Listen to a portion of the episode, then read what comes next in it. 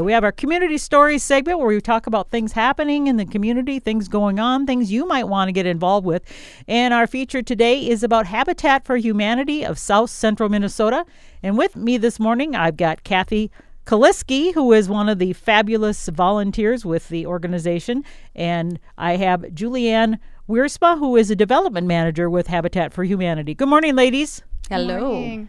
So, Kathy, you're a volunteer. Yes.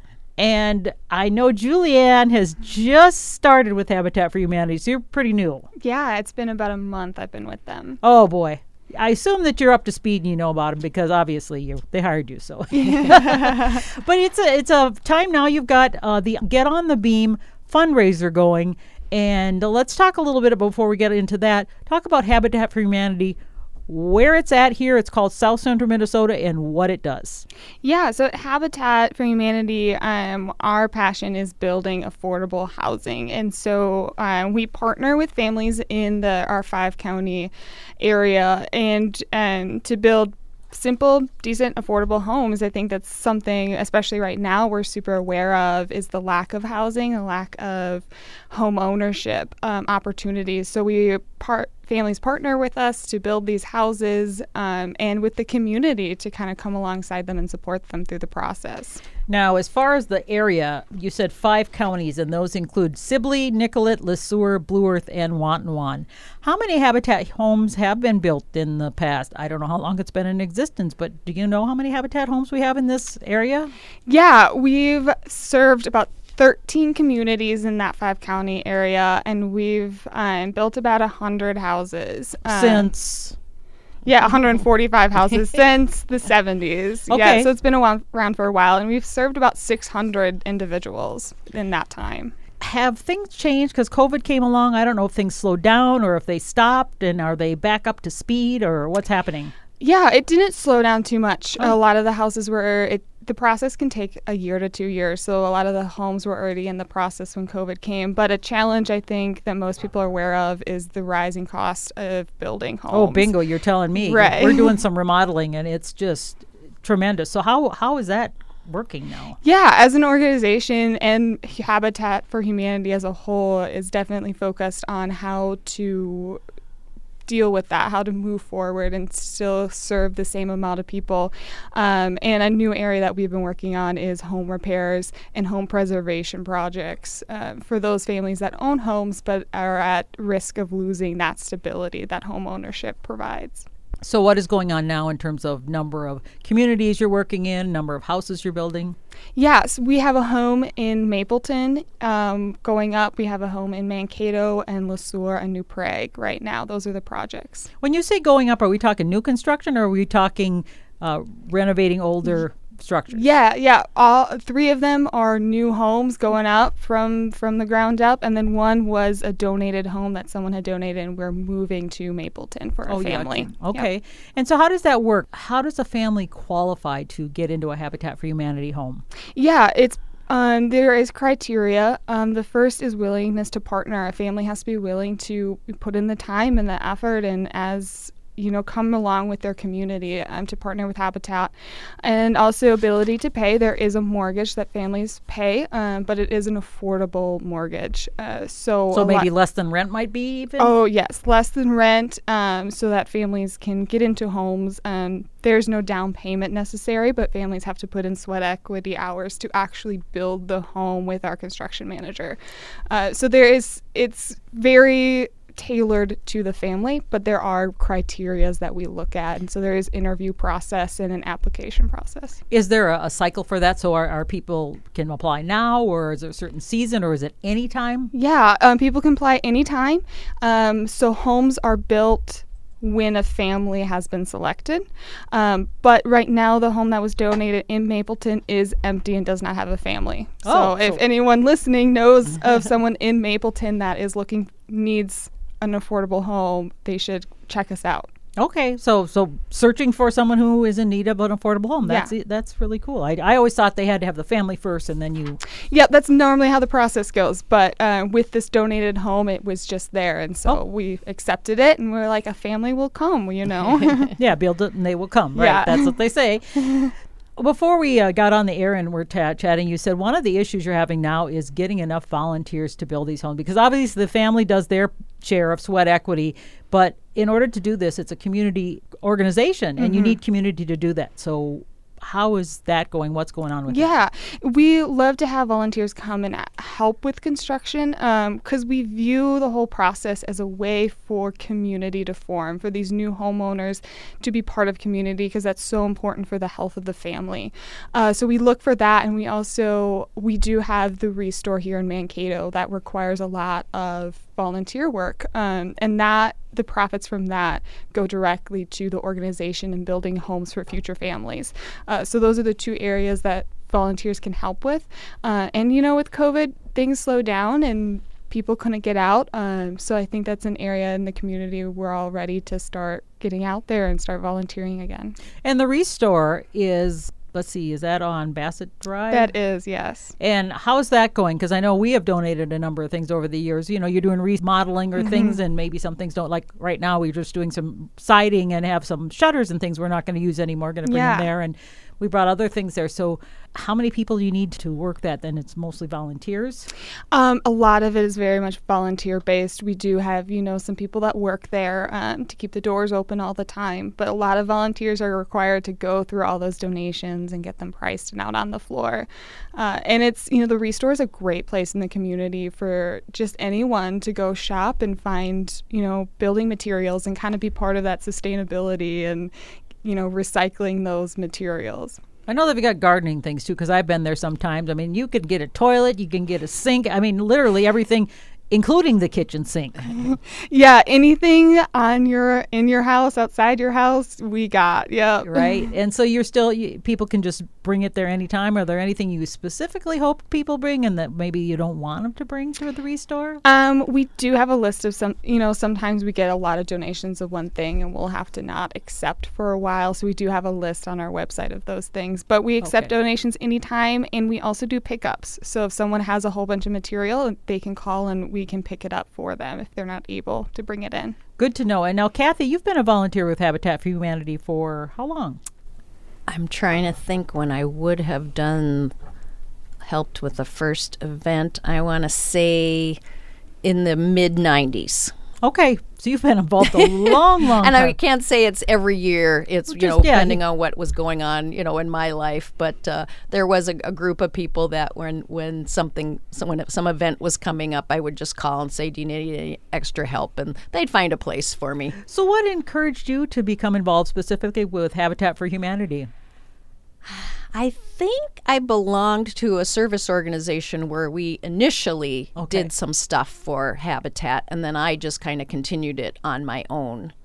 Um, one of that, that my the group I belonged to, we actually would help when there would be the um, when the family was for is first is ready to move into the house. They hold an open house and a like a, and it's usually people bring food and almost like a little party before Yeah. they can move in to celebrate the fact that they're going to move into this really beautiful house, you know. And we would, my group would would bring some of the food for the people to enjoy.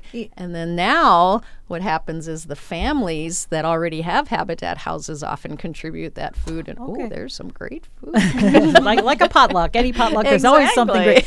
Well, so Kathy, the, the thing you mentioned that I think will be interesting to some people is when I think Habitat for Humanity volunteer, I think I'm going to be out there with a hammer and nails. But there are so many other opportunities to volunteer that maybe you don't feel comfortable operating a hammer and a nail, or you can't, or for whatever reason. That is exactly right. And some of those have to do with um, the committees that they have um, for like choosing the potential homeowners, you know, the people that apply. Someone has to go through those applications. There's also a position where, and then each of those applicants, if they do get chosen, they have to attend a financial workshop and and know that they're they're going to learn how to budget their money. Money management, and okay. that's volunteers that put that on. Okay. there are um, then these special events we hold throughout the year. There's um, an, an event called she nailed it or um, which is they have groups of women coming to help construct but putting that event together that takes time making sure there's food to feed them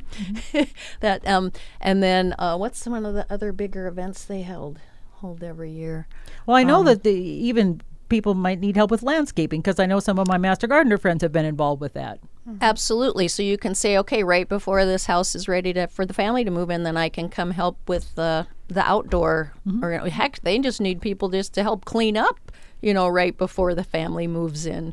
So yeah, you don't have to really have construction experience, but they also teach you. So like just with this women's build, um, those those groups of ladies come and Mike, the construction manager, says, "Okay, here's a two by four. You need to hold it right here. Here's a nail gun. Here's how to, you know." And you're you, you're learning some Sure. skills. Oh yeah, I bet for sure. Yeah. So how many houses you just say they're building right now currently?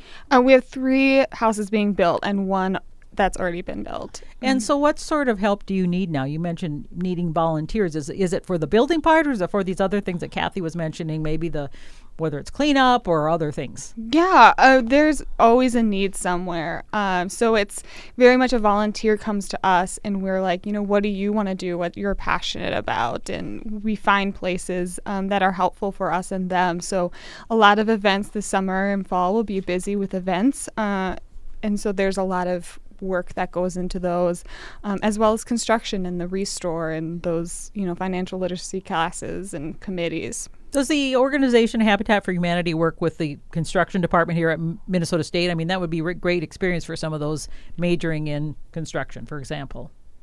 Uh, we do have some. We've done some internships with Okay. with the school um, and some volunteers. Uh, we do partner with St. Peter High School, and they do a house build. Uh, Oh. so there we do partner with some schools in the area to for students kind of learn those skills. I know your latest thing event is going on now. It's that Habitat for Humanity of South Central Minnesota's Get on the Beam, and I think Kathy is kind of uh, heading that up, and it's a great way to help raise funds for the mission of building homes. Correct. So I'll tell you a little bit how what how we're doing it and that we really want more people to sign up to participate in this event. So we have had um, we've gotten two by four studs, you know, just like what you use for building inside of a house, um, and they've been donated by Lloyd Lumber and then Builders First Source. And we take those and we've devised these little donation boxes that we attach to that. And um, some of our participants this year are churches, couple of the bigger offices like accounting firms, things like that.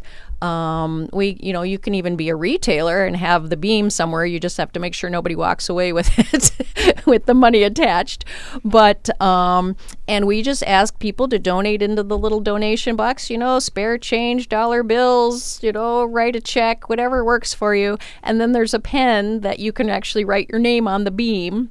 And these beams then will become part of a house that's being built. So I know my name is really- on several beams in a number go. of houses because KMSU used to always get Sally Coombs used to bring in the beam and we would write our names on it and uh, put KMSU. And of course, most of the times it's going to be behind drywall. But someday, if somebody Yeah, goes behind there, they'll be like, They'll say, "Hey, "What the heck Who are these people?" right? Yeah. So that it's kind of a neat deal. So you want to get more of those two by four studs out into the community, so obviously people can put more dollars to, to Correct. is it a, a pretty big fundraiser? I mean, is this a lot of what you get, or is it just kind of a more awareness type of thing? Um, for this year, it's probably going to be mostly awareness. Okay. Just to kind of get get habitat at the top of people's heads again, because like you said, there is so much competition right now for fundraising for all kinds of causes, and we understand that. But this year, we're going to run it essentially from mid-April to mid-May. Okay. Any organization, let's say you're a youth group or something, and you say, "Oh, this would be fun to do." In the summer. You can just let us know that you want to do it at a different time. We can make that arrangement for you. But in general, um, the places that have are going to be participating this year, we're dropping the beams off right after Easter, the week after Easter, and then about five weeks later, the week of May 23rd is probably when we'll be picking it up, so we can just kind of count the money and things like that. So anybody, if you want to participate, if you think, oh, my group would would do pretty good with that, just um, call the Habitat office, and I'll give you that number. It's 507 388 2081, and just say you want to participate in the Get on the Beam, and somebody will get you to Julianne. Okay. so if you are a business or a church or something or some other nonprofit or whatever, and I know you mentioned a number of churches are participating as well, including the one I go to. Right. And so there will be a beam there. And I've seen it l- enough times. There'll be a beam with that little box on there, and you just put your money in there. Absolutely. And then you guys come and collect it later. So if you're out there listening and think maybe you could be a help to the Habitat for Humanity, please let them know by giving them a call at 388 2081. Or if you can volunteer, it sounds like they could really use your help as well. Absolutely. And the the, the uh, website to go to to find out. Yeah, it's sign the- up? It's Habitat scmn.org. Um, we're also, you know, on Facebook, Twitter, LinkedIn, Instagram, all of that. So any of those ways are good ways to contact us. And that stands for Habitat for Humanity. SCMN is for South Central Minnesota, is who, where we're covering. And um, and if you need, if, if you're in need of housing, they've got a house available in, in Mapleton. It Yes, sounds yep. like. What is the criteria? Is it financial? Is it size of family? Is it, is it what is the? Yeah, um, there is income guidelines. You have Okay. to make a certain amount um, in order to be able to afford the mortgage. Um, but it's you know for people who are lower income and who need affordable mortgages. So um, and that's based on family size and uh, income levels. So uh, and then also just willingness to partner with Habitat and put in those sweat equity hours um, in exchange for a down payment. And they need folks to volunteer at the restore as well. And uh, assume, like you said, you can put prices on things. You can cashier. You can I don't know whatever. Oh right, yeah, just you know sitting up front if you know Pick you- up the items that we that they pick up in the big truck. Yeah, we've We had them do that in ours as yeah. well. Yeah, and and think of us if you have doing a remodel and want to, you know, donate some items or um, you have leftover items from a remodel. Um, consider donating to Restore and you know recycling those materials. We'll be stopping there soon. I'm just going to say, let you know. It is only open Tuesday through Friday. Oh, good to though. know. Saturday. Tuesday through Saturday. Oh, Saturday. okay. So Yes, not- Tuesday through no Mon- Saturday. And what are the hours generally at the restore? Um, it's normally ten to six. okay, good to know. So, Yep. you know, you don't show up and nobody's there. And if you're going to donate from, I saw that as in something, if you're going to donate maybe a large quantity of a particular thing, they actually wouldn't mind if you call in advance. so they know if they have a place to put it, right? right. And then again, I'll obviously call them if you want them to come pick up from your house. Right. Very, very good. We have been chatting with Kathy, Kathy Kaliski, a volunteer with the Habitat for Humanity, and Julianne Wiersma, who is the development manager with the Habitat for Humanity in South Central Minnesota. Any final words from either of you that you'd like to share before I let you go? Well, thanks for having us on here, and we just want to thank the community. They've been so supportive. The organization's been around since the 70s, and I think they've accomplished a lot of really amazing things. So I think that's due to you know the community and those who are listening. Mhm. And Kathy would love it if you would call so she can bring you a beam. Are you the deliverer of the beams? Yes. Okay, because Sally Coombs used to do it for years and years. Yep. And, and so all of a sudden I thought, Kathy, I know Kathy. So call her, uh, 507 388 2081, and ask for your beam place of business, your church, your service organization, whatever it may be. They can certainly use your help. Thank you both for coming on the show. It's the 2022 Get in the Beam campaign with the Habitat for Humanity of South Central Minnesota. www.habitatscmn.org. They would appreciate hearing from you. Thank you both. Great. you. Thanks, All right, Karen. You take care. Okay, we